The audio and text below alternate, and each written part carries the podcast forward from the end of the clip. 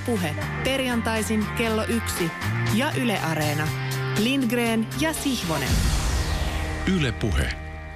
Tervehdys Pasilasta on kokeellisen urheilupuheohjelman vuoro koittaa kynsiensä pitävyyttä. Meillä on tänään vieraanamme Jypin urheilutoimen johtaja Jukka Holtari. Tervetuloa. Kiitos. Sinut muistetaan täällä Ylellä tuolla taustatiimissämmekin. Kuunnellaan melko tasan kuuden vuoden takaa jääkiekkoasiaa. Kyseessä on kiekkokierros vuodelta 2012. Täällä kyseltiin, että onko Jesse Puljujärvi seuraava Mikael Granlund. Ja mä katso, katsahdin Essi Keskistä. Hän, ei tietoa. Ei, ei tietoa. Mä olin itse aivan ulkona. En ole edes kuullut nimeä Jesse Puljujärvi. Kunnes sitten Jukka Holtari Joo, ei, ei, kyllä Puljujärvi on sillä lailla alan ihmisille jo jonkun verran tuttu. Ei nyt läpi tuttu, mutta sen verran tuttu kuin 98 syntynyt pelaaja voi olla. Että, siis 14V? Joo, sattumalta näin häntä viikonloppuna lauantaina parin, parin erän verran. Että tota, hyvä, hyvä kärppäjuniori, Torniosta kotosi, isokokoinen poika, raitin poika osaa pelata ja pelaa kuitenkin aika niin kuin vaativaa sarjaa ikäänsä nähden. Onko se nyt niin kuin kolminkertainen alinikäinen vai nelinkertainen alinikäinen, mutta siellä se menee ja, ja, ja huomio kiinnittyy siihen, että on koko ajan, on peliälyä ja uh, totta kai kun kroppa kasvaa isoksi suhteessa voimiin, niin niitä luistelu, luistelu ja muita voimakkuusjuttuja sitten arvioidaan vähän myöhemmin, kun voimaa rupeaa jalkoihin tulemaan. Jukka Holtari, tuota taidetaan kutsua ammattitaidoksi näitä jo silloin kuusi vuotta sitten sen, että Jesse Puljärvi on saanut harjoitella, mikä on hänen haasteensa edelleen tällä hetkellä, voima jaloissa ja luistelu. Joo, ja aika nopeasti sain ohjelman jälkeen, ohjelman jälkeen palautetta, että tota, mistä se Jesse on kotosi. Ja sehän oli sieltä Ruotsin puolelta ja kulkenut vähän eri reittejä, että se tornio oli siinä ilmeisesti niin kuin – välietappi, että muistan hyvin, että lukijat ovat näissä tarkkoina ja kiitos siitä. No tuossa vaiheessa ei vielä puhuttu Patrick Laineesta mitään vai puhuttiinko? Tiedettiinkö hänet siinä iässä? Nyt en muista tuota aika, aikaa ja minkälaisia, minkälaisia tota, uh, juttuja on ollut päällä, mutta aika nopeasti ne sitten ihmisten sanassa leviää, jos on jotain oikein, oikein poikkeuksellista. Että kyllä mun mielestä uh, vaikka Kaapo Kakko on ollut ihmisten tarinoissa pari-kolme vuotta. Puolujärvestä kuului tietävän jo 14-vuotiaana. Onko se tyypillinen ikä, kun aletaan jo suurin piirtein tietää, jos on joku tuommoinen lahjakkaampi, potentiaalisempi tyyppi tuloillaan? No ehkä siinä vaiheessa se iso koko ja nuo raamit teki hänestä vielä niin kuin merkittävimmän, että voisi kuvitella jotakin Arturi Lehkosta tai Sebastian Aho, niin tuskin on ollut semmoinen hype päällä vielä siinä iässä. Kiitos palamme sinuun Jukka Holtari tuota pikaa. Nyt tähän kohtaan varoitan harjaantunuttakin kuulijaa hieman vakavammasta aihepiiristä. Olen tässä koko syksyn kävellyt niin sanokseni henkisesti varpaillani ja polttava kaos on pulpunut sisälläni. Minun urheiluni haava on auki ja tulehtunut. Trump Yhdysvalloissa ja Erdogan Euroopassa ovat sotkeneet urheilun identiteettipolitiikkaansa. Identiteettipolitiikkahan perustuu siihen, että meillä länsimaissa on lukemattomat määrät ihmisiä, jotka eivät ole tulleet nähdyksi. Heitä lietsotaan ja syötetään vaihtoehtoisilla totuuksilla ja nationalismilla. Urheilu valtavia joukkoja koskettavana ilmiönä on mitä otollisinta maaperää Trumpin ja Erdoganin kaltaisten kanalien kokere, koketeerata oman asiansa pitimiksi. Ja kuten tämän ohjelman oppinut kuulija on saattanut havaita, urheilun politisoimisen vyöry on kova, pidäkkeetön, jopa rannaton. En minä, maisterismies ja humanisti, kiellä yhtään, etteikö urheilun avulla saisi tähdätä hyviin asioihin. Mutta kun hyvä asia on eri asia eri ihmisille. Minulle ja arvatikin tuolle tuossa vastapäätä minua istuvalle tänne syrjäkareen tarkkaavalle sänkykamarikatseiselle Tommi Helsinkiläiselle. Meille esimerkiksi Pride-aatteena ja orientaationa on mitä kannatettavin ja hyvä asia. Mutta kun TPS pelasi Pride-pelinsä 50 paikalle väännälsi itsensä ainoastaan 4698 katsoja ja presidentti Tarja Halonen. Ja mä tohdin arvailla, kun olen seurannut keskusteluja, että Pride-peli lisäsi uutta katsojakuntaa jollakin sadalla, mutta vuorostaan toisesta päästä jäi vähintäänkin vastaava lukema va- vakiokatsojakuntaa saapumatta. Mielestäni urheilun universaali tavoite, ihmisten keskinäisen kanssakäymisen lisäämisen tavoite ei toteutunut. Päinvastoin, politisoitu urheilu saattoi olla ihmisten väliin kiilaa lyövä tekijä silloin Turussa. Eikä tässä kaikki. Seuraava hammas minun on vedettävä välittömästi. puhun Kotvasen seksuaalisesta ja muusta häirinnästä suomalaisessa urheilussa. Kun Suomen urheilun eettinen keskus, SUEK, julkaisi tuloksen, peräti 10 prosenttia suomalaisesta maajoukkotason urheilijoista on kokenut häirintää. En yllättynyt. Avustamattoman arkiajattelun keinoin sopii myös ajatella, että ongelma seuroissa on vielä paljon laajempi. Mä oon suurella ilolla ja kunnioituksella pannut merkille, miten pitkän linjan ammattitoverimme, meilläkin täällä vieraanamme käynyt Maikkarin urheilutoimittaja Timo Innanen on toiminut esitaistelijana häirintäasiassa urheilujulkisuudessa. Tämän tästä Innaselta on odotettavissa mittavan luokan korkeakirkollisesti kestäviä journalistisia paljastuksia aiheen tiimoilta.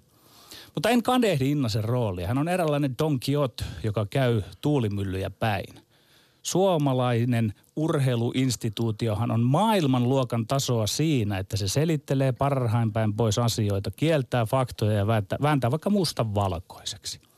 Kuluva viikon mustana maanantaina kuultiin muutakin kuin karmeita ilmastoraportin uutisia. Kuultiin Suekin mainitsemastani raportista, jonka rajujen tulosten, siis pelkästään palloliiton ja jääkiekkoliiton piirissä perusteella kävi lopullisesti ilmi, miten valitettavan oikeassa Innanen on ollut – Tosin haastateltuaan Innasta kävi ilmi, että hänelle on jäänyt tuntu, että jopa täällä Ylellä vielä tuonnottaan, siis ennen mustaa maanantaita jossain määrin vähäteltiin ja paineltiin villaisella suomalaisen urheilun karmea salaisuutta.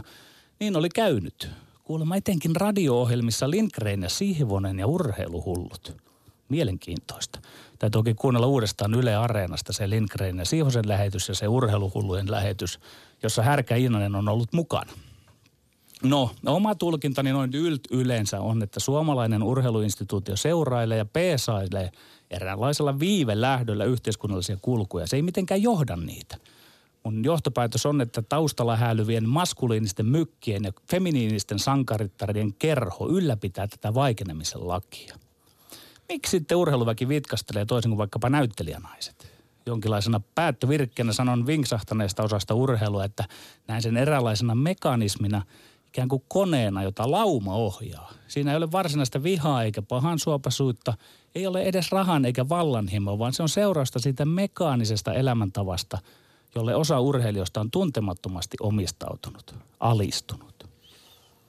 No, täällä vuorostaan alkaa tunne nousta pintaan, kun lähestymme ohjelman seuraava numero, väittelyjuontoa ja itse väittelyä – se panee, sen panee pystyyn porukka, jossa me olemme. Lindgren. Ja Sihvonen. Minä puolestaan olen Petteri tällä viikolla miettinyt kilpailua ja voittamista. Taas kerran. Ja sitä e, voi aika helposti varmaan sanoa, että nämä kaksi elämän osa-aluetta ylikorostuvat urheilussa, etenkin huippurheilussa. Jos esimerkiksi taiteessa ja urheilussa onkin paljon yhtäläisyyksiä, niin ehkä nimenomaan tämä kilpailun ja voittojen himoaminen on se ratkaiseva ero. Vaikka sitten taas toisaalta, musta tuntuu myöskin, että moni urheilija tässäkin studiossa on ainakin yrittänyt väittää, ettei niillä voitoilla tai ainakaan muiden kukistamisella ole niinkään väliä. Ehkä monia urheilijoita lopulta riivaava tällainen loputon itsensä ylittäminen, tulosten parantaminen, rajojen venyttäminen voikin olla pohjimmiltaan eräänlaista totuuden etsintää ja sellaisena lähempänä taidetta kuin ehkä luulemmekaan. No loputtoman kilpailun ja voittojen ajatuksen kuitenkin vielä ripustautuen tekee mieli nostaa esiin pari kiinnostavaa urheilukirjoitusta kuluneen viikon ajalta. Ensin huomioitakoon Iltasanomien Vesarantaisen ansiokas kolumni maailman urheilusirkuksen ekologisesta kuormituksesta. Kansainvälinen ilmastopaneeli, tähän Petteri sinäkin viittasit, julkisti raporttinsa maapallon lämpenemisestä ja edessä hämöttävistä kauhukuvista, eikä Rantanen säästelyt sanojaan, kun totesi urheilun olevan salakavala ympäristöterroristi ja lausui, että urheilijoita kiinnostaa urheilemis- urheilemisessaan lähtökohtaisesti vain oma suoritus ja menestys. Samalla Rantanen nosti tikunnokkaan ehkä vähän epäonnistuneesti hiihtäjä Martti Jylhän, jonka vastine tälle kirjoitukselle kannattaa sekin lukea. Sen löytää vaikkapa Jylhän Twitter-tilin kautta. Kysymys kuuluu, voiko maailmaa usein lentään kiertävä huippuurheilija kampanjoida uskottavasti ilmastonmuutosta vastaan? Tai ekologisemman huippurheilupuolesta? Jylhän mielestä ehdottomasti voi. Ja harva suomalaisurheilija on yhtä tiedostava tai aktiivinen näissä ilmastonmuutoskysymyksissä kuin vaikkapa Martti Jylhä. Ja sitten pitää myöskin nostaa esiin viime viikonloppuna julkaistu Ari Virtasen juttu nuoresta jalkapallolupauksesta Eero Hyökyvirrasta, joka edusti kuluneella veikkausliikakaudella Ilvestä. Artikkelissa kerrotaan, kuinka Hyökyvirta mietti eurootteluissa bulgarialaista F, äh, PFC Slavia Sofiaa vastaan vaihtopenkillä, kuinka pitkä matka ulkomaille onkaan ja onko minulla oikeasti mahdollisuutta sinne.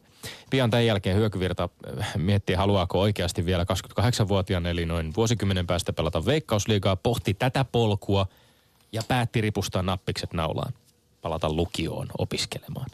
Ilmoitti kesken kesän joukkuetovereilleen, että oli purkanut sopimuksensa ja lähtee opiskelemaan ja tekemään muita juttuja. Hyökyvirran ja muutaman muun kaltaisensa nuoren, äh, nuorena futisurasta luopuneen, kuten Johannes Westöön ja Fredrik Klassasin tarinaa kommentoi myös ex Ilja Venäläinen EOM-jalkapallolehden kolumnissa ja kiinnostavasti pohtikin, miten eri tavalla juuri lahjakkaiden urheilijoiden kohdalla me ajatellaan oikeastaan täysin tavallisista nuorten ihmisten valinnoista. Jopa vähän saatetaan eh, ehkä tietyn seuran kannattajina tiettyä urheilijaa seurattuemme tai jo, jo monia vuosiakin olla jollain lailla pettyneitä siitä, että he valitsevat jonkun toisen polun. Onko tämä päivittäin jatkuva puurtaminen se, mitä minä haluan elämälleni tehdä vai onko joku muu polku kiinnostavampi tai mukavampi? Ja eihän nämä kysymykset ole vain nuorten etuoikeus eikä vain urheilijoiden etuoikeus, vaan ihan meidän kaikkien. Niiden pohtiminen kannattaa aina. Samoin kuin kannattaa reipas väittely tällä viikolla seuraavista kysymyksistä.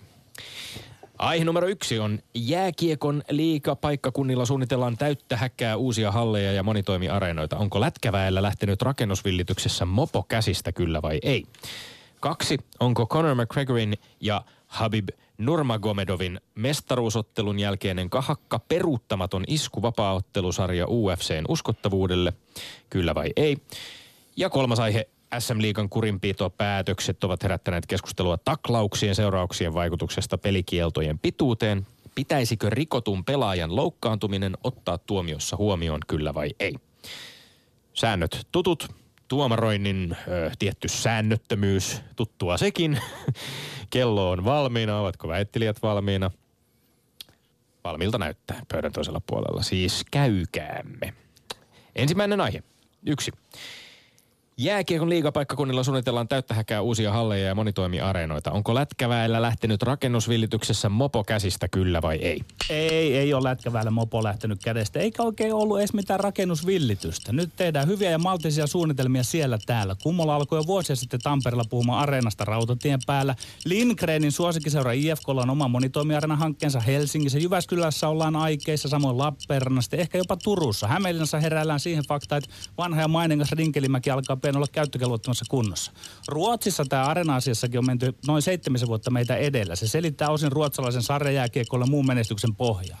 Nyt meillä alkaa jääkiekkoväki heräillä, tai pitäisikö sanoa jääkiekko-yhteiskunta alkaa reagoida osana muuta yhteiskuntaa. Mutta pitää muistaa, että nämä halli- ja arena-hankkeet ovat hankkeita, joita ei tehdä vain yhteiskunnan varoilla, vaan mukana on kosolti yksityistä rahaa. On lähtenyt mopo käsistä ihan jo suunnitteluvaiheessa. Ja helpostihan se lähtee, kun tunnetun lätkäpuolueen johdolla elinkeinoelämä ja julkinen raha osaavasti valjastetaan osaksi suuria sporttiareena-hankkeita. Tämä Tampereen kansi ja areena on esimerkiksi aivan jättimäinen, ja se Tampereen kaupunki osallistuu tähän kiinteistökehityshankkeeseen jopa 60 miljoonalla, minkä lisäksi tulee 18 miljoonaa euroa valtiotukea.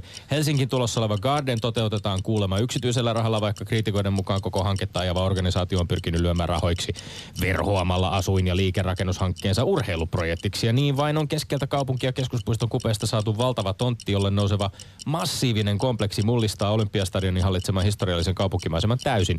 Mitä ovat muun muassa Aalto-yliopiston arkkitehtuuri- ja kaupunkisuunnittelun professoritkin arvostelleet. Rahahan tässä määrää eikä mikään muu. Tommi Lindgren, raha ja raha, raha. Sano suomeksi. Raha, Eli raha, raha. ei, Sano ei, suomeksi. pitäisi, ei pitäisi rakentaa, niinkö? Sekö on sinun johtopäätöksesi? Ei rakenneta. En, en sano, että ei pitäisi rakentaa. Aha, Minä ymmär... kuuntele, vaan- ku, kuuntele nyt hetki. Joo. Minä ymmärrän, että jos rapistuvien kiekkohallien tilalle tehdään uutta, etenkin Mm. kun vuosikymmenen ei liigapaikkakunnille rakennettu lainkaan No, uusia. mitä Mut sinä et nämä, ymmärrä? Rahaa nämä massiiviset hankkeet, jättimäiset hankkeet vähän puistattaa mua ja ne on kuin kruunu tällaiselle jääkiekon vetämälle kiimaiselle nousukauden veturille. Ahaa, eli Samaan, jos, aikaan, jos, jos, samaan aikaan uutisoidaan vaikka kauppalehdessä ja yleurheilussa siitä, että suurin osa ehkä kolmea seuraa lukunottamatta liigassa tekee Eli- tappi, eli tappioita. Eli sinuako korpea tässä, että se onkin jääkiekko. Et sinä ole ollenkaan ollut moksiskaan, kun vaikkapa Seinäjoelle on ha- rakennettu. Sarajärvi rakensi todella hienon jalkapalloareena. Oh, Ne kelpaisi sinulle, Liikunta, niinkö? eikä, sinä vertaat siis ihan oikeasti tätä Seinäjoen jalkapalloareenaa ja vaikkapa tätä Tampereen kansiprojektia. Niin, ne niin. ovat vähän eri mittaluokan Niin, are- niin. areenoita. Ja Ja- itse asiassa mm. minua korpeaa kyllä se, että tässä jääkiekko nyt korostuu aika voimakkaasti. Julkista rahaa tuntuu olevan kovin vaikea saada vaikkapa Mutta hei. sisävelodromille Joo, tai pyöräily, pyö, pyöräilylle tai, Ne ovat tai erillisiä hankkeita. pikaluisteluhallille. Ne ovat erillisiä hankkeita. Eikö sinua yhtään kiinnosta se, että se palvelisi myös kulttuurielämää? Että siellä voidaan pitää konsertteja. se, se, sinne on teliaikeassa mennä kuvaamaan sitä. Tässä on isot Hyvä kehityskulut yritys, menossa. Petteri. Hyvä yritys Niin. verota tähän No kulttuuripuoleen. eikö, eikö se sinua yhtään lievennä sinä, että sinä ymmärtäisit, että ei näitä tehdä todellakaan vain jääkiekkoilulle. Ei. Että, että näitä tehdään myös palvelemaan vaikka bänditoimintaa ja tehdään hienoja konsertteja ja niin edelleen. Mutta se ei sinua Ei olekaan jääkiekkoyhteiskunnan. Päästy alkuukaan taas. No ei se mitään. Mennään seuraavaan vaiheeseen. Onko Conor McGregorin ja Habib Nurmagomedovin mestaruusottelun jälkeen niin kahakka peruuttamaton isku vapaa-ottelusarja UFCn uskottavuudelle, kyllä vai ei? Ei, ei se tietenkään mikään iskuvapaattelusarja UFCn uskottavuudelle. Päinvastoin, tältä nurkaltaan urheilumaailma on niin hullu paikka, että McGregorin ja Nurmagomedovin ur- ulkourheiluiset mylleröinnit vain lisäävät sarjan uskottavuutta. Mä oon hengessäni pohtinut, että onko edes kovin ulkourheiluista vapauttelutoimintaa, kun pojat teeskentelevät vihansa ja pistävät shown pystyyn punnitus- ja mediatilaisuudessa tai näin ottelun jälkimainingassa. Se on osa sitä, kun tyydytetään aggressiivista katsojamotiivia, jopa luodaan vahvistavaa anarkistis-aggressiivista katsojakokemus nälkää. Ja sitten tyydytetään se nälkä isoimmin ja voimakkaammin kerta toisensa jälkeen. Ottelijat, valmentajat, managerit ja muut hippaheikit sitten naureskelevat matkalla pankkiin. Mä suurena herrasmielajin nyrkkeilyn ystävänä en koskaan katso vapaattelua mistään. En koskaan. Mutta se, että mulla on sellainen urheiluma, kun ei vähässäkään määrin johda siihen, että mä tuomitsisin tai edes moittisin vapauttelun villilänne eetosta. Ja voin kertoa, näiden poikien välisen seuraavan ottelun markkinointi on taas jo hoidettu. Show jatkuu.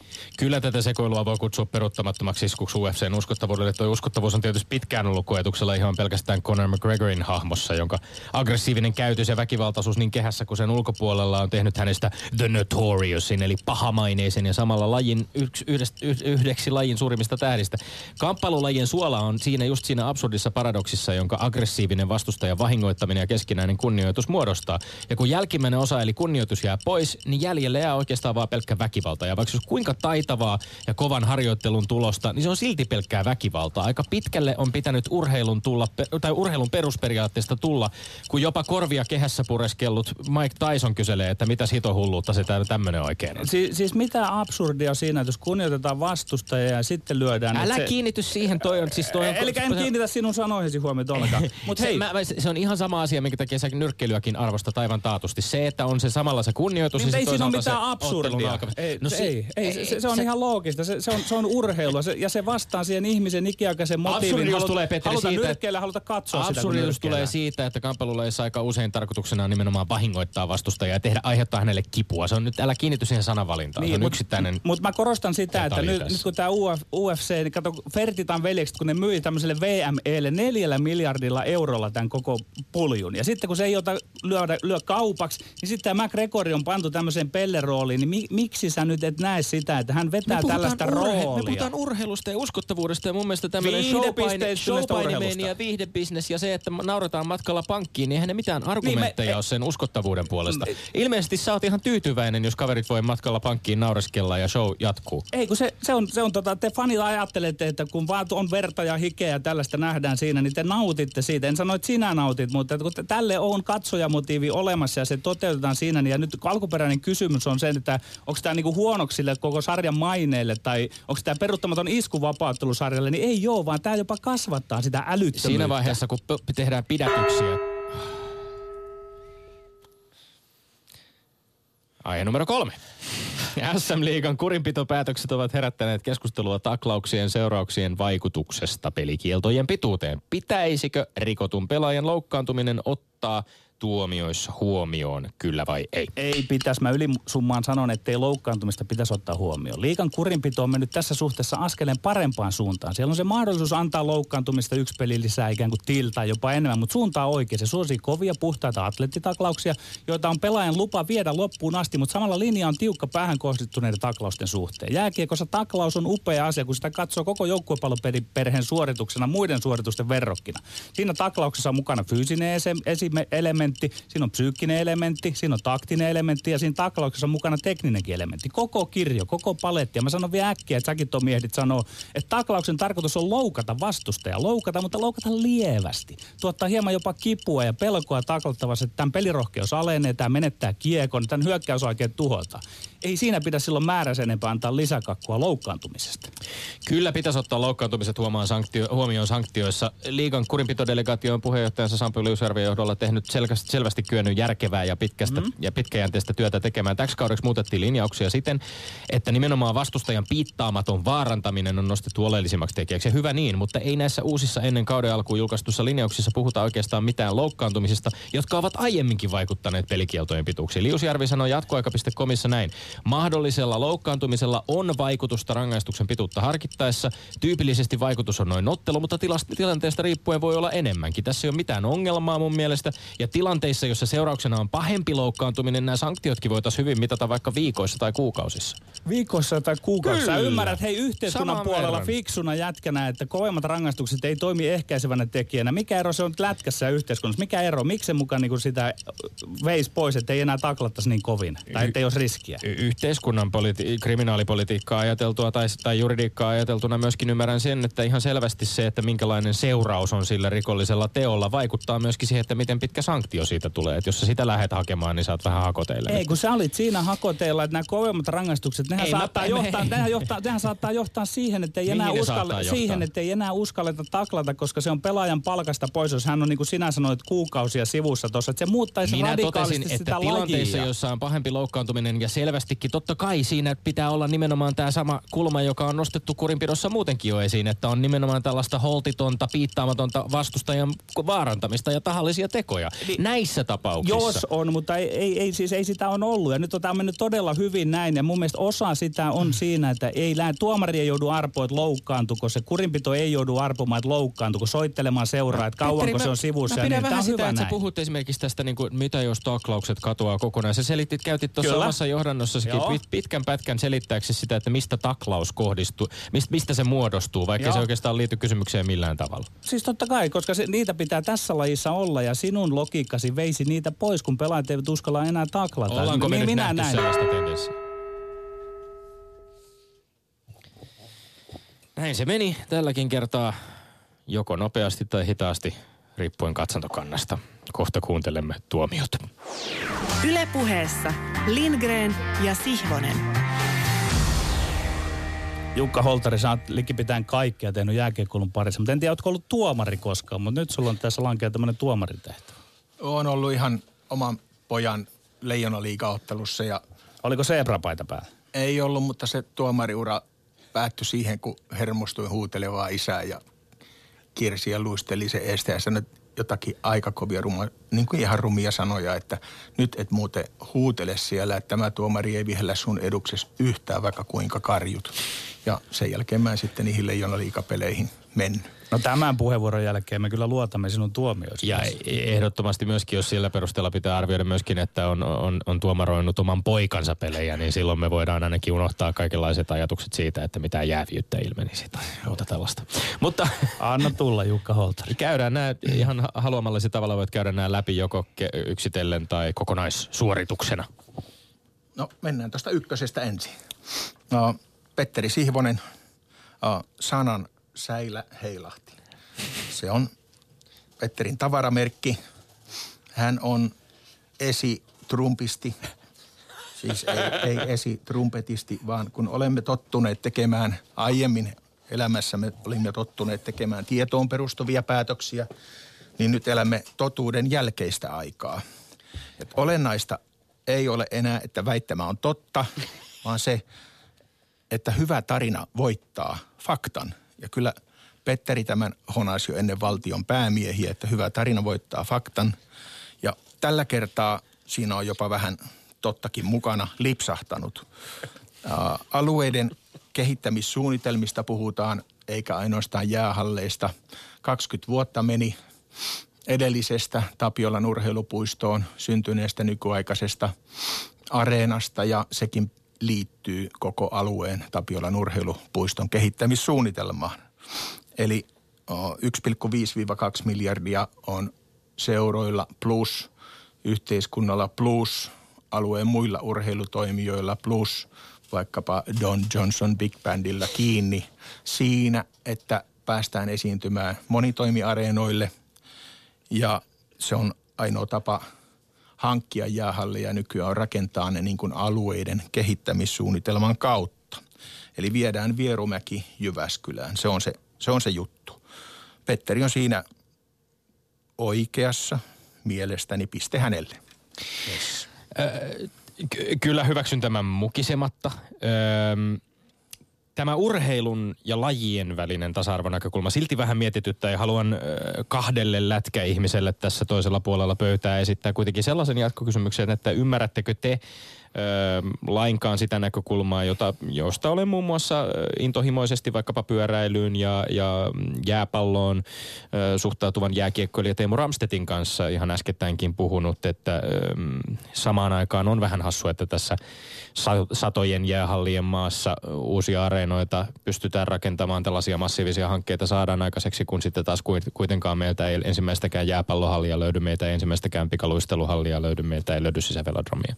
Ymmärrättekö tätä näkökulmaa muiden lajien suunnalta? Kyllä, kyllä, mutta mä ajattelen niin, että se ei lä- tule siltä samalta momentilta, että jos se jätetään se lätkäareena rakentamatta, niin ei se tarkoita, että sitten yhtäkkiä se sama raha voitaisiin jotta jonnekin muualle. Että, että lätkä edellä päästään isoihin juttuihin Suomessa. Ja Niin sinä käytit niin. sanaa jääkiekkoyhteiskunta. On, Björn- onko tämä Björn- jääkiekkoyhteiskunta? No Björn Wahlroosia tässä vähän lainaa, lainaan, että ei se ihmisten hyvinvointi sillä parane, että ne osaavimmat lopettaa työnteon tai rupeaa nekin lötköttelemään ja pötköttelemään. Että kyllä se uh, niin kuin tiettynä ykkösurheilulajina Suomessa oleminen vel- velvoittaa myös alueiden kehittämiseen ja on se sitten paikallinen jumppaseura tai paikallinen jalkapalloseura, niin se tulee Hippos 2020 hyötymään. Siitä otettiin paikallistakin näkökulmaa äh, hankkeen, han, tuleviin, tuleviin hankkeisiin. Ähm, ok, menemme eteenpäin, menemme kakkosaiheeseen. Äh,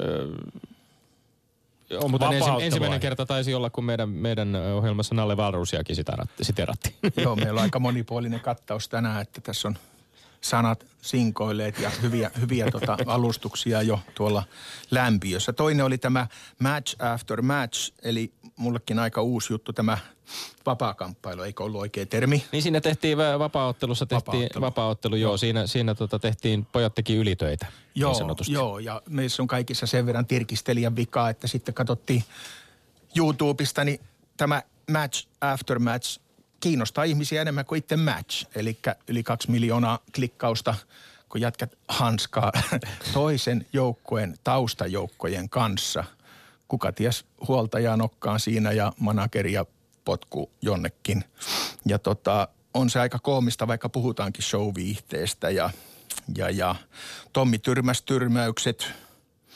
Uh, kun tässä nyt heitellään, niin minä, minä ottaisin tähän semmoisen Pentti Linkolamaisen lähestymisen, että Pentillä on tämmöiset aika anarkistiset, radikaalit lähestymiskulmat ympäristön suojeluun ja maailman väestön kasvuun, niin Pentiltä kysyttiin joskus, että miten sä tuon kaukaloväkivallan koet.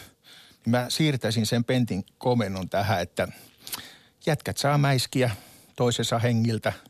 Täällä on muutenkin liikaa populaa. Kunhan ei sähkölasku nouse Las Vegasissa liian isoksi, se ilmastointi ja valaistus ei ole halpaa. Tommille piste. Okei. Jonkun logiikan kautta erittäin hyviä perusteluja ja tilanne tasoittuu. Ähm, Habib Nurmagomedov ö, nimen kanssa pitää olla oikeasti kyllä tarkkana. Menikö minulta se miten? Ei, me, me ollaan mun mielestä molemmat suoriuduttu Nurmagomedovista aika hyvin tällä kertaa. hän, hän totesi siis tämän kaiken tapahtuneen jälkeen, että tämä on, this is a respectful sport, this is not a trash talking sport. Eli hän ei arvostanut sitä, että hän toteaa, että hän on halunnut niin muuttaa tätä lajia, ei ehkä sillä, että hän menee kehän yli takomaan vastustajansa ta- taustajoukkoja.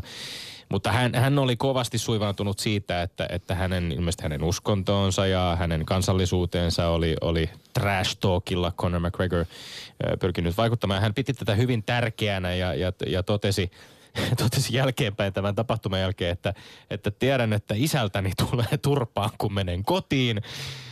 Ja, ja pyysi anteeksi Nevadalta ja, ja Vegasilta vielä sitten lähtiessä. Mutta kertoi myös, että Putin oli juuri soittanut Niin, hänelle. no tämä on mielenkiintoinen ollut kyllä tämä siinä vaiheessa, kun, kun tota Putin tosiaan onnittelee, onnittelee kaveria voitosta.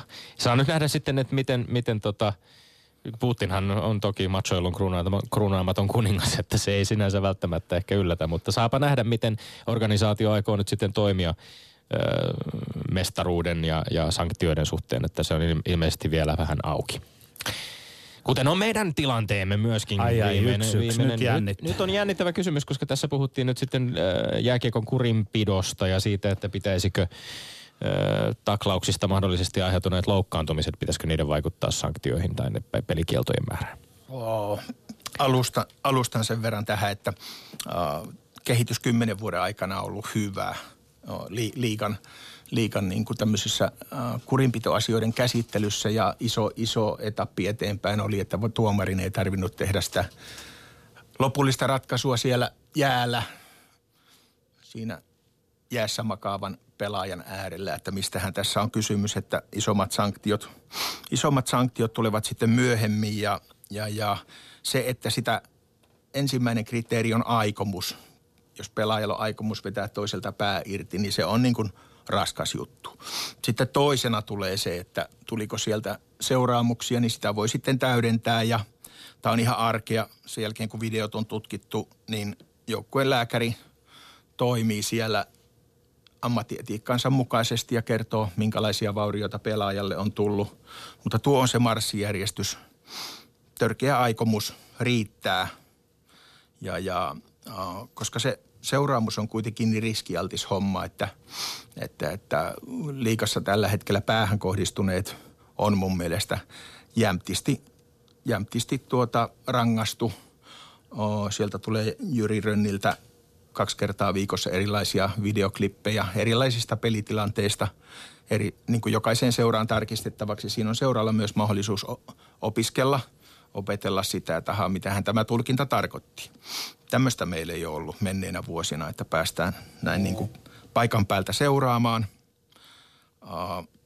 Sitten se aivovamma ei tiedä, tuliko tämä kolmen pelin CHL tai 13 pelin sarjassa vai 300 pelin sarjassa, että, että, että liikan päähän kohdistuneet tulkitaan ja rangaistaan paremmin, että CHL käyttää sitä, kun on niin lyhyt sarja, mutta minua harmittaa, koska ei aivovamma tiedä, tuliko tämä 30 vai kolmen pelin sarjassa.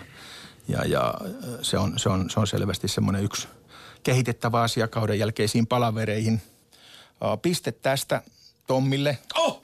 Ensisijainen aikomus törkeyteen on se pääjuttu ja sitä tarkennetaan myöhemmin sen syntyneen seuraamuksen mukaan. Onnittelut. Huh, no niin. Se, Etkö uskonut itsekään voittamista? Me vähän jopa yllätyin, pakko myöntää. Lätkäjätkät ovat reilua porukkaa. Joo, ehdottomasti reilua ja, ja äh, tasapuolista. Äh, Tämä aivovamma-kommentti, jos vielä tämmöisen pienen jatkokommentin saa esittää, niin tämähän on mielenkiintoinen, koska jos me ajatellaan juuri tätä loukkaantumisen aiheuttavaa niin kuin lisää näihin, näihin sanktioihin, niin nämä on helppoja tavallaan siinä, että jos niitä lähdetään mittaamaan ihan puhtaasti sillä, että kuinka monta ottelua vaikkapa taklattu, loukkaantunut pelaaja sitten on sivussa tai miten pitkä sairasloma siitä seurauksena on. Mutta kun puhutaan paljon näistä aivo, aivovammoista ja, ja esimerkiksi kumuloituvien aivotärähdysten vaiku, vaikutuksista, niin, niin sehän, nehän, siinä ollaan, liikutaan niin kuin todella vaarallisella alueella. Ja, ja silloin, niin kuin sanoit hyvin, että aivovammahan ei tiedä, että missä pelissään se on tullut ja sitten ne voi olla, ne voi, tai muuttuvatkin todistetusti, mitä useammin niitä tulee, niin koko ajan vain vaarallisemmiksi. Et eikö ole ihan hyvä tendenssi tosiaan se, että näihin, näihin kun suhtaudutaan – vakavammin. Kyllä, ja hyvin parantunut aivovamma ei lääkärien mukaan edistä seuraavalle. Että se on enemmän semmoinen kansan uskomus. Ongelmia tulee siinä, että hosutaan liian aikaisin kentälle mm. ja, ja pelaamisen paine myös pelaajalla itsellä on, että nyt, nyt pitää päästä. Onko tässä meillä riittävästi, tätä on aika, aika usein puhuttu sitä, että esimerkiksi pohjoisamerikkalaisissa, sanotaan NFL, amerikkalaisen jalkapallon ammattiliigoissa, siellä on jo aika tarkat äh, prosessit sen suhteen, että sinne semmoiseen kentälaidalla olevaan telttaan pitää mennä heti, jos on vähänkään epäilystä siitä, että aivotärähdys on nyt tullut. Prosessi on paljon kehittynyt Suomessa. Tutkitaan pelaajat terveenä ja päätärskyn saanut pelaaja sen tärskyn jälkeen ja ennen kuin hän palaa kentälle, niin hänen pitää olla testikelpoinen ja, ja, ja mä, mä, mä koen, että tässä on menty valtavasti eteenpäin – ja tota, tärkeästä asiasta onkin kysymys. Onko Jukka Holtari esimerkiksi Jypillä nykyään valmiutta tämmöiseen sanotaan niin kuin eettiseen ja moraaliseen vastuunottoon ja pelaajan tukemiseen, joka, johon kohdistuu tämmöinen pää, päänkorsun taklaus. Mä mietin jotain Tommi Kovasta ja hänen kohteluaan siellä lukossa. Niin ovatko nämä opettaneet ja vieneet asiaa eteenpäin sillä lailla, että olisi valmiit ottaa enemmän vastuuta? Kyllä mä uskon, että ne on ollut aina, aina seuroille niin kuin tärkeitä, tärkeitä asioita ja, tota, ja, ja nyt meillä on enemmän työkaluja ja ennen sanottiin vain, että pelaaja sai pienen tärskyn päähän ja se on sillä selvä, mutta nyt mennään ihan tietty proseduuri ja testaukset terveelle pelaajalle, kolhitulle pelaajalle ja toipuvalle pelaajalle. Yhtä kaikki pisteet Tommi Lindgrenille. Onko johto nyt 7-2 vai 6-2 tai mitä se ikinä onkaan? Taitaa 7-2 olla. Tässä on nyt kova, kova kirivaihde varmaan seuraavaksi odotettavissa, koska yleensähän nämä tällä sykleissä menee. Mutta. Tämä oli kova otto sinulta, kun keskustelin niin kuitenkin kaksi kertaa jääkiekosta. 7-2 tämän NHL-kauden alkua seurattua, niin 7-2 alkaa kuulostaa sellaiselta ihan normaalilta lätkätulokselta tämän päivän NHL-jääkiekkoliigassa. Peli virtaa päästä päähän. Ensi, ensi viikolla jatketaan. Ylepuheessa Lindgren ja Sihvonen.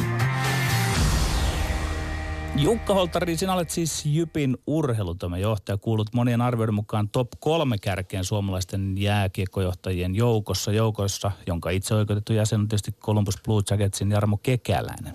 Kerää meille ja kuulijoille tähän kasaan niitä kaikkia mahdollisia tekijöitä, jotka ovat tehneet sinusta sinut ammattilaisena. Mä vielä heitän alustukseksi sen Erno Paaslinan linjauksen, että tullakseen kirjailijaksi täytyy elää sellainen elämä. No, Jukka Holtari sun kohdallasi, tullakseen Lätkän urheilutoimen johtajaksi on elettävä sellainen elämä. Mutta millainen? Mm, mä olen aika paljon ajanut jokkista joka miehen luokkaa kuplavolkkarilla. Mulla muuten onkin ihan oikeasti kupla. Mua on ollut helppo lähestyä. Moni ihminen kysyy, nuori ihminen, että mitenkä voisi tulla alalla noihin, noihin ammatteihin, mitä sinä olet tässä tehnyt. Ja, ja, ja tietyt perusteet ihan niin kuin missä muussa ammatissa – missä muussa tahansa kehittymiseen ja pärjäämiseen, että ahkera ja työtelijäs ja oppiva sitten, että on päässyt hyviin työympäristöihin ja oppinut siinä koko ajan sitten itseään osaavimmilta. Se on auttanut. Mutta monipuolisuus auttaa. Tämä on ollut normaalissa oikeiden ihmisten oikeissa töissä. Ymmärtää vähän sitäkin puolta. 40-vuotiaana vastaan päässyt niin kuin täysin jääkiekkomieheksi. Ja hyvin tyypillistä oli, että pelaaja-aikanakin – 80-luvulla käytiin koulua, käytiin töissä ja illalla mentiin pelaamaan ja se, se semmoinen elämäntapa jatkui. Siihen sitten vuosikymmen päälle juniorivalmennusta aika paljon työpäivän jälkeen, poikien maajoukkuetoimintaa niinä vuosiloman sallimina viikkoina, minkä tuommoinen vakiotyö sallii. Sitten jossain vaiheessa aina käynyt vähän tuuri, että on päässyt liikaringin mukaan kesällä 80 Lahdessa. Siinä oli poistuvia keskushyökkääjiä useampia ja mä olin vähän yllättynyt, että mitenköhän mä oon liikaa lipsahtanut. Sitten siinä on yritetty matkalla oppia. Uh, urheilutoimenjohtaja, pelaaja, koordinaattori hommassa tuli käännös – vuonna 2000 menin Jyppiin apuvalmentajaksi ja loppujen lopuksi he, he tarvitsi enemmän niin kuin joukkueen rakentajaa jo seuraavaan vuoteen ja, ja se käynnistyi siitä. NHL Scoutingkin käynnistyi ihan vaan, että joku, jollakin oli hyvä, hyvä sana sanottavana, että tuota kaveria kannattaisi, kannattaisi kysyä, mutta siis jokkista, joka miehen luokkaa, semmoista, joka on ihmisten saavutettavilla – semmoista, semmoista mä olen niin kuin elänyt ja paljon on saanut ulos mitattu, ei jäänyt peliurasta mitään kaivelemaan ihan, ihan täysillä 4500 peliä miehiä kautta alasarjoi, niin kuin liikaa kautta alasarjoi miehissä ja, ja, ja hui, hui, huikeita kokemuksia. Omasta mielestäni olen antanut pelille paljon ja saanut siltä vielä niin kuin paljon paljon enemmän. Tässä, tässä äh, ohjelman alussa soitettu äh, tai pyöritetty klippi äh, Puljujärvestä, nuoresta Puljujärvestä, jota, jota arvioit. Oli kiinnostavaa seurata sinua, kun kuuntelit sitä itse täällä ja se oli semmoinen äärimmäisen tarkka, analyyttinen positio, johon, johon asetuit, kun, kun mietit ja kuuntelit noita omia sanojasi. Teitkö tavallaan sitä kuunnellessasi jonkinlaista arviota siitä sen aikaisesta omasta arviostasi? Toi, se, on, se on se, että nykyisessäkin työpaikassani Jypissä odotetaan, että ihmiset kehittyy ammatissaan, on ne kaukalossa tai kaukalon ulkopuolella.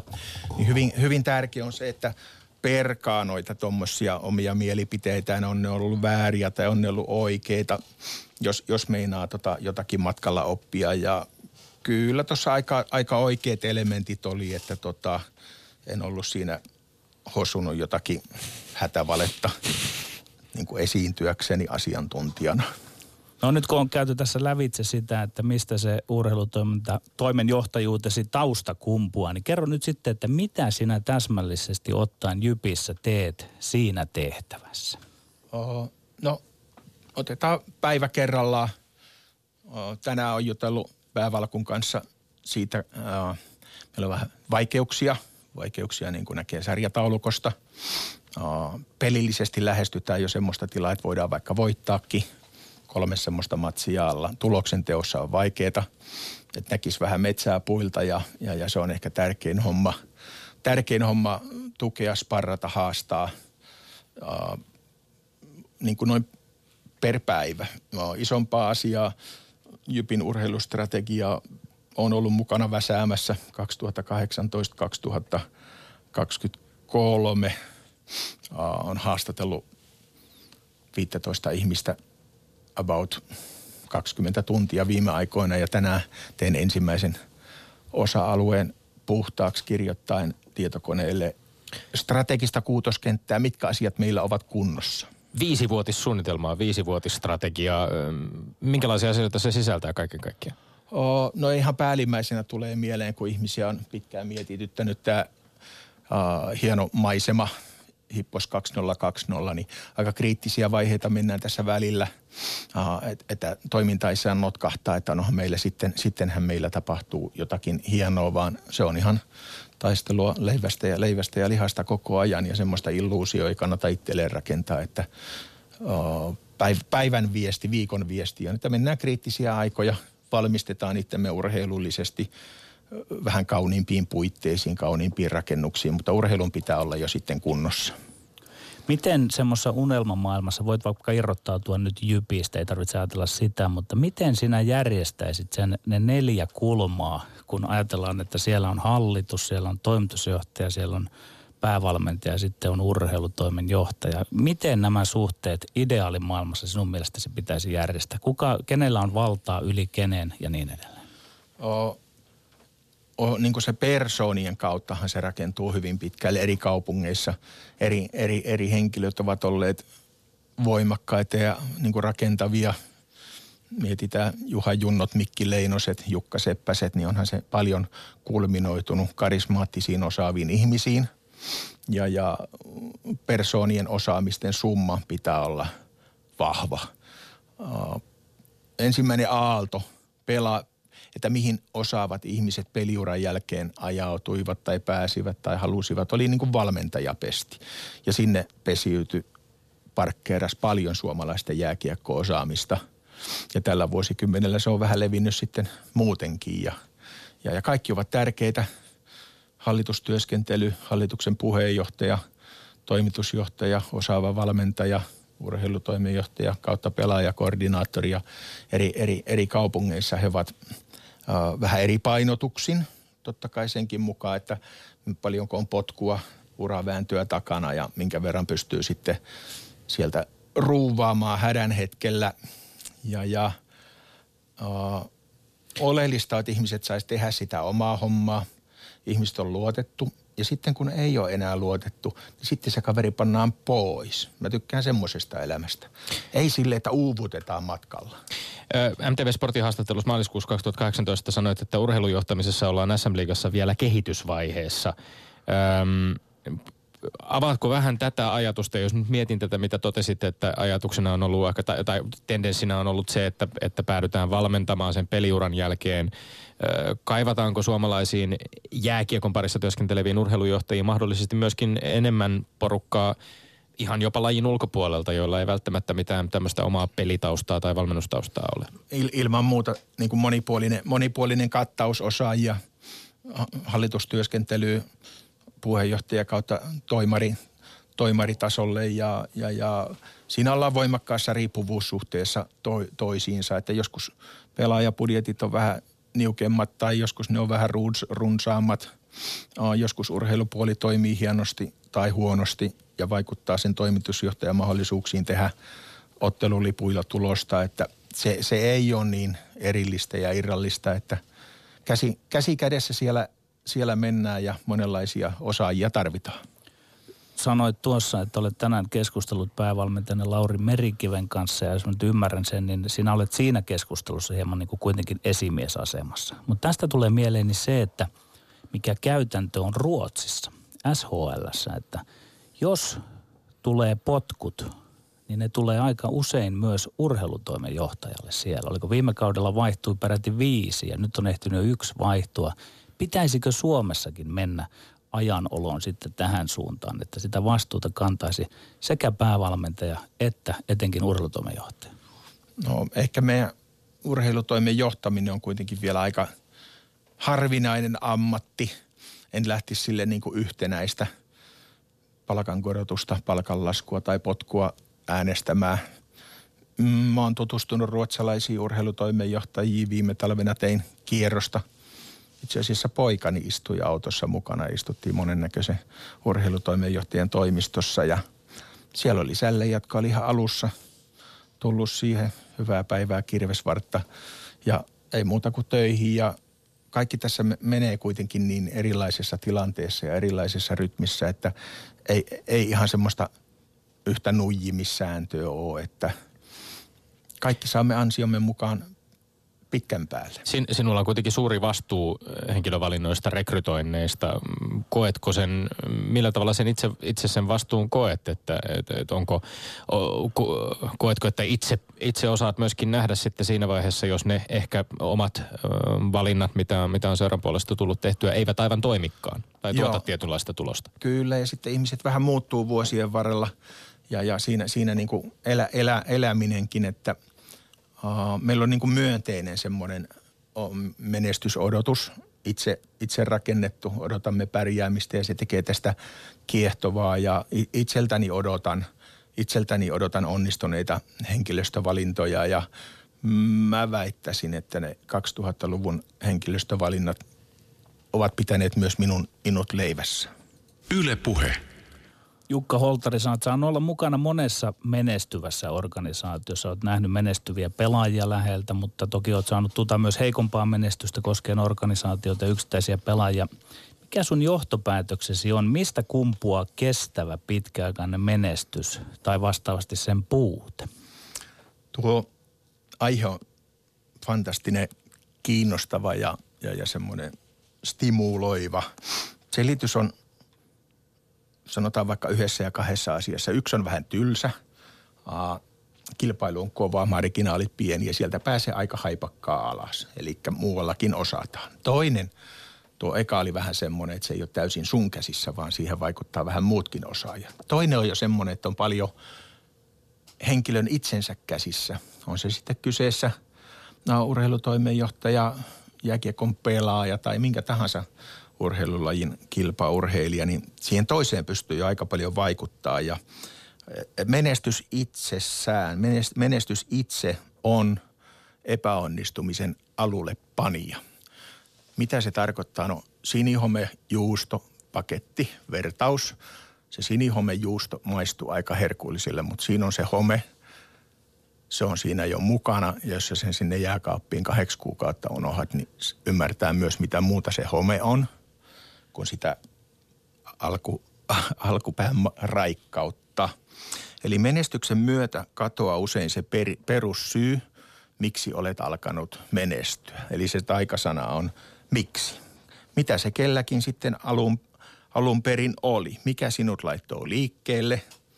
Mikä oli se sinun henkilökohtainen drive? Mikä se vimma oli? Puiset lelut, puiset lelut, kultamitalin voitto, yleinen itsetunnon rakennus, yksilön kunnianhimo, osittainen rahan ansaitseminen. Näitä on paljon jokaisella on se joku drive ollut ja jossain vaiheessa se saattaa lähteä unohtumaan. Ja silloin se tarkoittaa niin kuin menestyksen putoamista. Lääke yskivään koneeseen on se, että palaat alkuruutuun, palaa mie- mielessäsi alkuruutuun.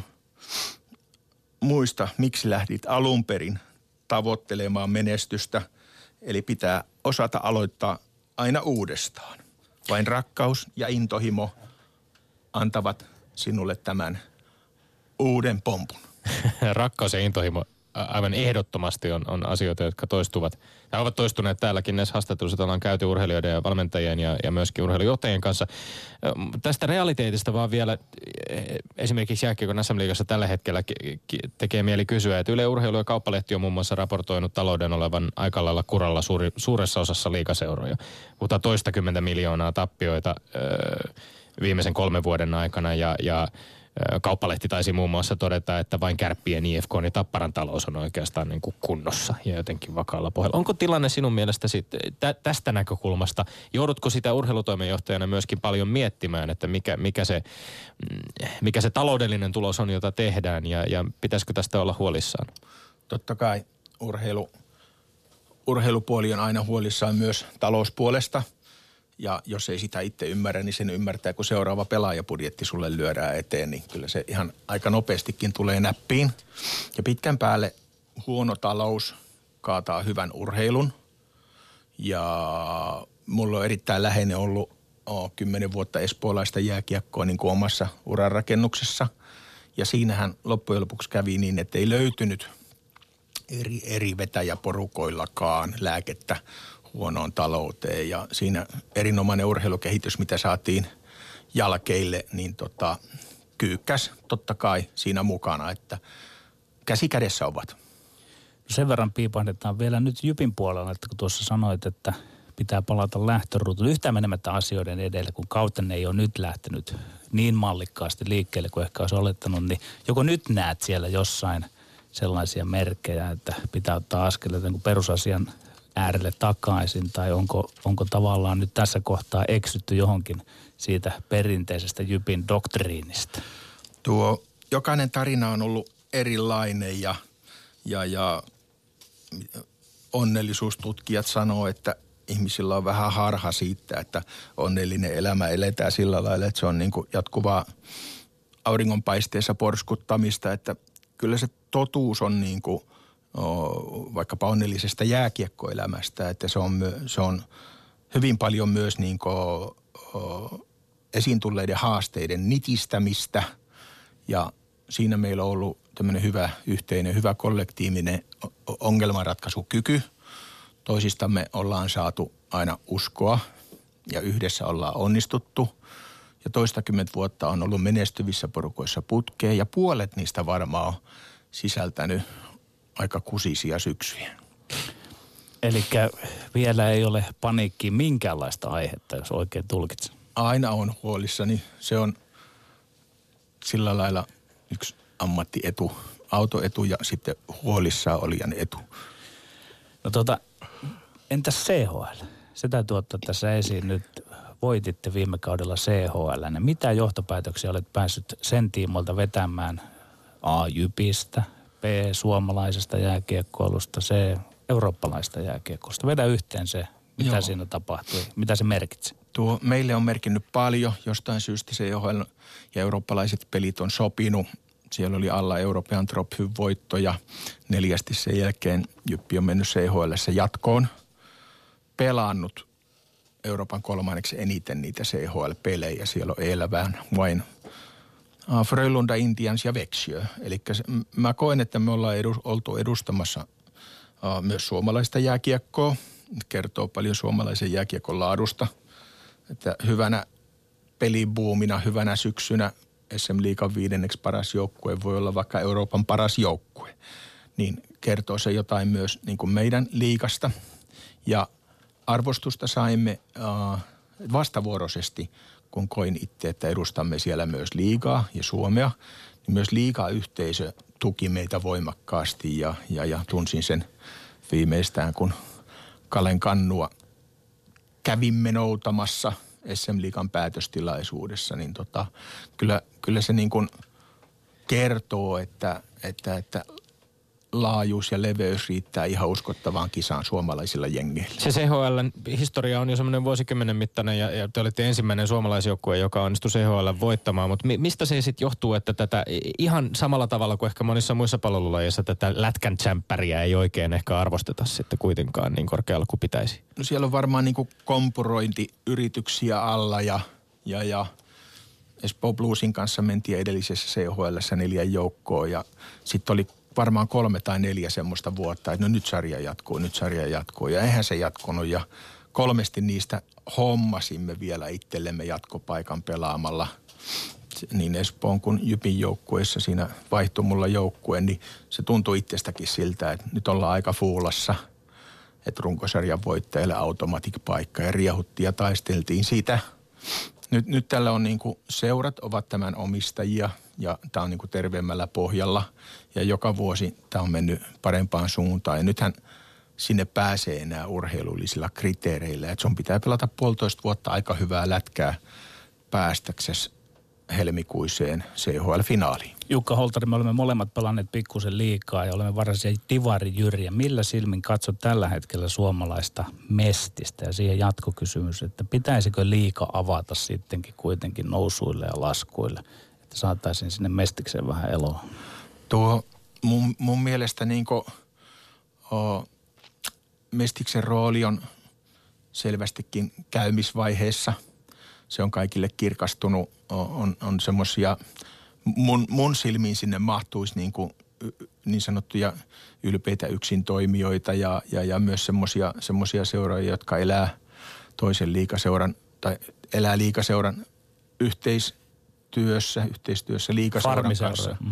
No far, farmi on ollut vähän, vähän huono sana, koska se yhteistyö on niin kuin molemmin, molemmin suuntaista ja farmi kuulostaa siltä, että se on yksi, yksisuuntainen huuto. Eli on selvästikin Mestiksen rooli semmoisessa tutkintatilassa tuo, että joku liigajoukkue antaisi paikkansa pois, jos vajaa pari miljardia on tulevissa hallisuunnitelmissa tai, taitaa Porissa olla monta sataa tuhatta per vuosi maksussa seuraavat neljä vuotta, niin se tuntuisi aivan käsittämättömältä. Että Eli vaikka tuo... saattaisit olla sitä mieltä, että liika pitäisi avata, niin olet realisti, että ei se millään ilveellä aukea nyt ei, sitten, kun ei kukaan ole luopumassa. Ei, vaikka. tai se, se on, se on niin kuin hyvin, hyvin kaukana siihen, mitä suurin osa liikajoukkueista tällä hetkellä rakentaa ja parantaa olosuhteita. Että on ne sitten Niiralan monttua tai Oulun rakentamista tai kenen tahansa, niin – kaukana ollaan siitä, että joku luopuisi paikastaan. Kaikenlaista muutakin olisi tohtinut muun muassa äh, Boston Bruinsin Stanley Cup-voittaja Scoutin kanssa vielä keskustelemaan, mutta aika loppuu kesken. Me kiitämme lämpimästi vierailusta Jukalta. Kiitos, että sain tulla. Ja sitten tähän loppuun Tommi Lindgrenin mainekkaa terveiset. Huuhkajilla on iso viikonvaihde edessään, mutta terveiset lähtevät Helmarien futisammattilaiselle Adelina Engmanille, ensimmäinen suomalaispelaaja Englannin superliigassa. Kiinnostava haastattelu häneltä löytyy tuoremmasta Elmolehdestä, jossa Engman pohtii muun muassa omasta näkökulmastaan vaatimustasoa Englannissa versus Suomessa. Me olemme Lindgren ja Siifonen. Pysykää tyylikkäänä ensi viikkoon. Kansi kiinni ja kuulemiin.